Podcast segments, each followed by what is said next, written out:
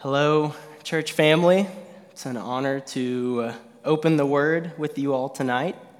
If you don't already know me, my name is Casey Jones, and we will be in Ezekiel 36:27 tonight. So you can go ahead and flip there in your Bibles. While you do, I did want to take this opportunity quickly to thank all of you. For the many ways that you have directly or indirectly impacted Bree and I's lives. You have been a sweet family to us, and God was kind to bring us brothers and sisters like you. So please know that Bree and I love you dearly, church family. With that being said, let's go now to our God and ask for his help before we open his word. Please pray with me. Father, we ask for your grace that we may see wonderful things in your word, that we would be moved, that we would praise you and glorify you because of your spirit that you put within us. God, help us to be amazed at that fact. It's in Christ's name we pray. Amen. Let's go ahead and read the verse.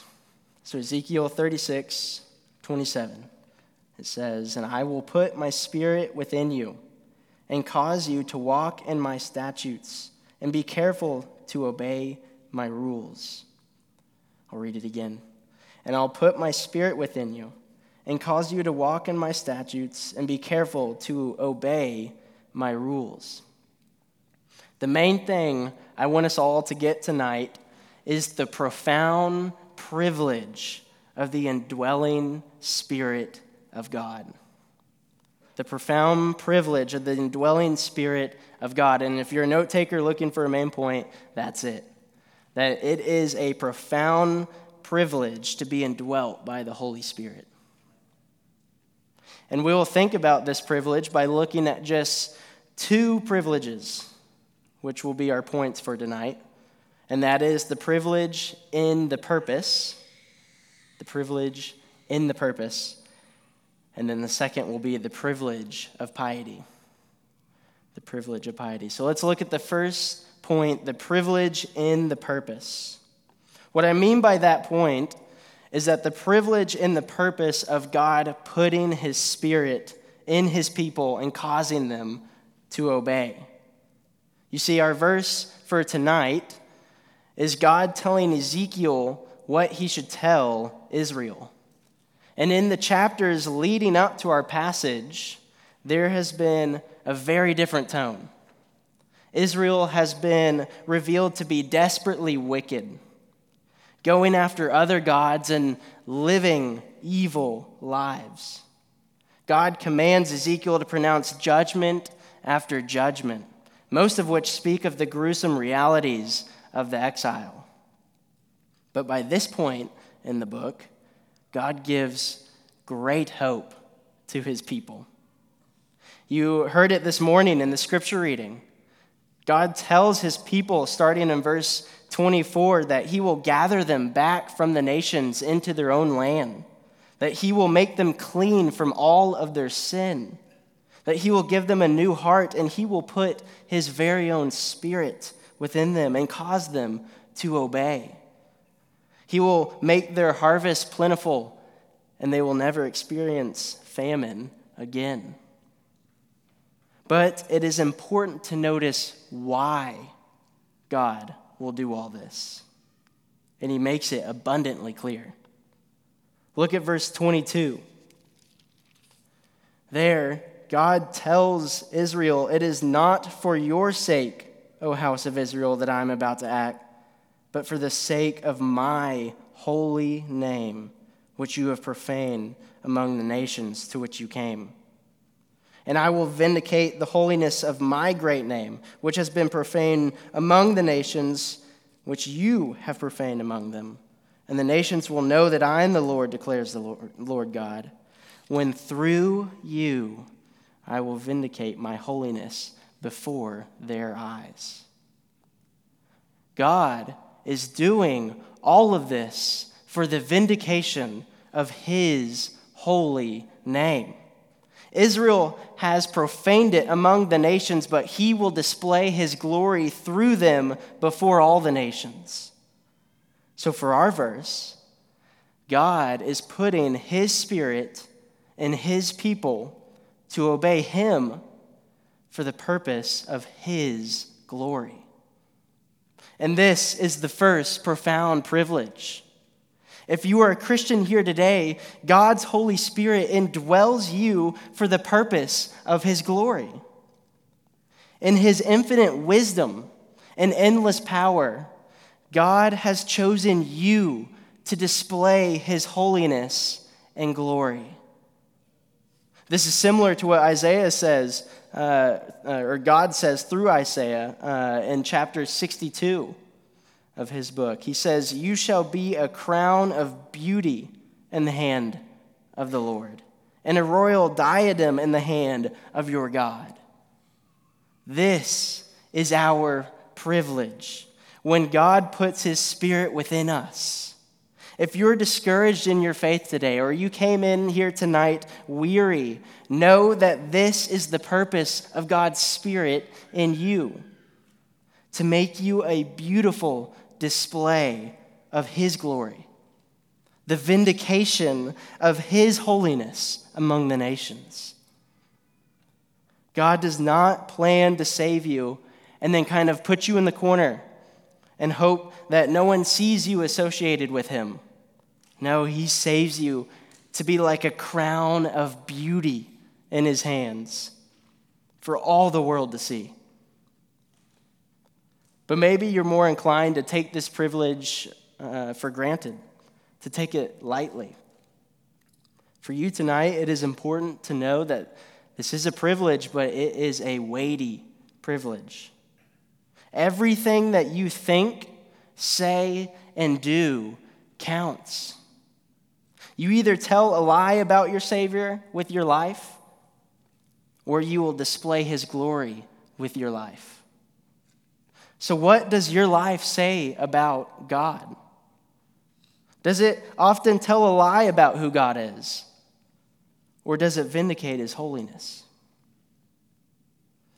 You are not your own. You were bought with a price, and your life is in now full service to your Creator.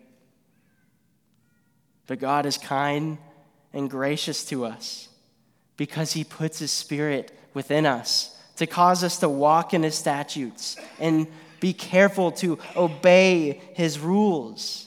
In him we have all that we need to live a life pleasing to the Lord when we display him to the nations. So the next time you want to indulge in self-exalting pride, or the next time you're tempted to satisfy selfish anger, or the next time you desire to wallow in self-pity, remember this privilege of the Spirit within you. He is working in you. He is enabling you, and he is causing you to vindicate God's holy name by your life. But one last application from this point before we move on, and that is church discipline. This is one of the reasons why church discipline is so important. If the purpose of God putting his Spirit in us and causing us to obey for the sake of his holy name, then we ought to take obedience seriously. If someone is habitually living in a way that does not display the true God, then we must protect his holy name by withdrawing our approval of that person's profession. And we do it with hopes of that person realizing the error in their ways so that they would repent from their sins and trust in Christ. So although church discipline can be a hard thing to do, it is a deeply important thing to do. But let's go now to our next point. Point two, the privilege of piety. The privilege of piety. As I've already begun to explain, we do not receive the Holy Spirit and remain neutral. He causes us to obey and to do good works. We need to see the privilege it is to obey God's rules and to walk in his statutes. Scripture is clear. To live by God's commands is true life. Psalm 1 says that to meditate on the law day and night produces fruit in you and causes you to be immovable no matter the circumstances. Romans 8 explains that walking by the Spirit, which is submitting to God's law, brings life and peace. Jesus sums up the law and the prophets with love God and love others. 1 John 5 says that a love for God and for one another looks like obedience to God's commands. Friends, to walk in his statutes and to be careful to obey his rules is not burdensome. It is a light and easy yoke. For those in Christ, obedience produces true life. It produces love and peace, no matter the circumstance. So it is a privilege to obey God's commands and to have true piety brought about by the Spirit in us. But as Brad pointed out this morning, this privilege is even greater when we remember where we came from. Before God made us alive and put his Spirit within us, we were desperately wicked, just like the Israelites. We, like them, were once foolish and disobedient. We were led astray and a slave to many pleasures and passions. We were passing our days in malice and envy, being hated by others and hating one another. But God, according to his own mercy, displayed his goodness and his loving kindness by proclaiming peace to us, a wicked people. By his mercy and not our own works, he saved us. He poured his own Holy Spirit into our hearts through our Savior Jesus Christ and washed us from our sins and transgressions so that we would be justified and spend eternal life with him. We are now his people, and he is our God. Now that we have died with Christ, God raised us to walk in newness of life by his Spirit. It is new life to walk in his statutes. It is true life to be careful to obey his rules. The privilege of piety is the privilege of true life and life abundant. But to anyone here tonight who may not consider themselves a Christian, know that these privileges can be yours even today. God does not desire to be your enemy. He makes that clear in chapter 33, verse 11. He says he has no pleasure in the death of the wicked. And then he calls out to them, and he's calling out to you even now to turn from your ways and follow him. He sent his Son to live, die, and rise from the dead so that you, if you would turn from your sin and trust in him, you would be reconciled. So I plead with you, even now, to consider these things and to turn from your ways and to trust in Christ. And now, to those who are Christians but might be thinking from all this, that obedience is not that easy, that you want to obey but find yourself so often not obeying. For you, I would say two things. The first being, know the abounding grace that you have access to by the Spirit through Christ in the Father. Pray that God would strengthen you and help you to be careful to obey his rules so that you would experience true life and peace and love with God and others. It's like this. The president has access to an insane amount of protection. If a president feels in any way in danger, in a moment's notice, he can be enveloped in protection. And within minutes, he can be taken out of that danger. And within hours, he can be at home sleeping in his own bed at peace. Friends, we have access to the all-powerful, all-knowing, sovereign God of the universe. So go to him for help in your time of need, if obedience feels insurmountable at times. The second thing that I would say is look around UBC. The Holy Spirit is clearly working out this very verse in those around us. And as we see God's faithfulness in the lives of those around us, we should be encouraged. And we should know that God is being just as faithful to us. So let's do that. For example, look at Rob Arndt and imitate his deep care for others and his generous life.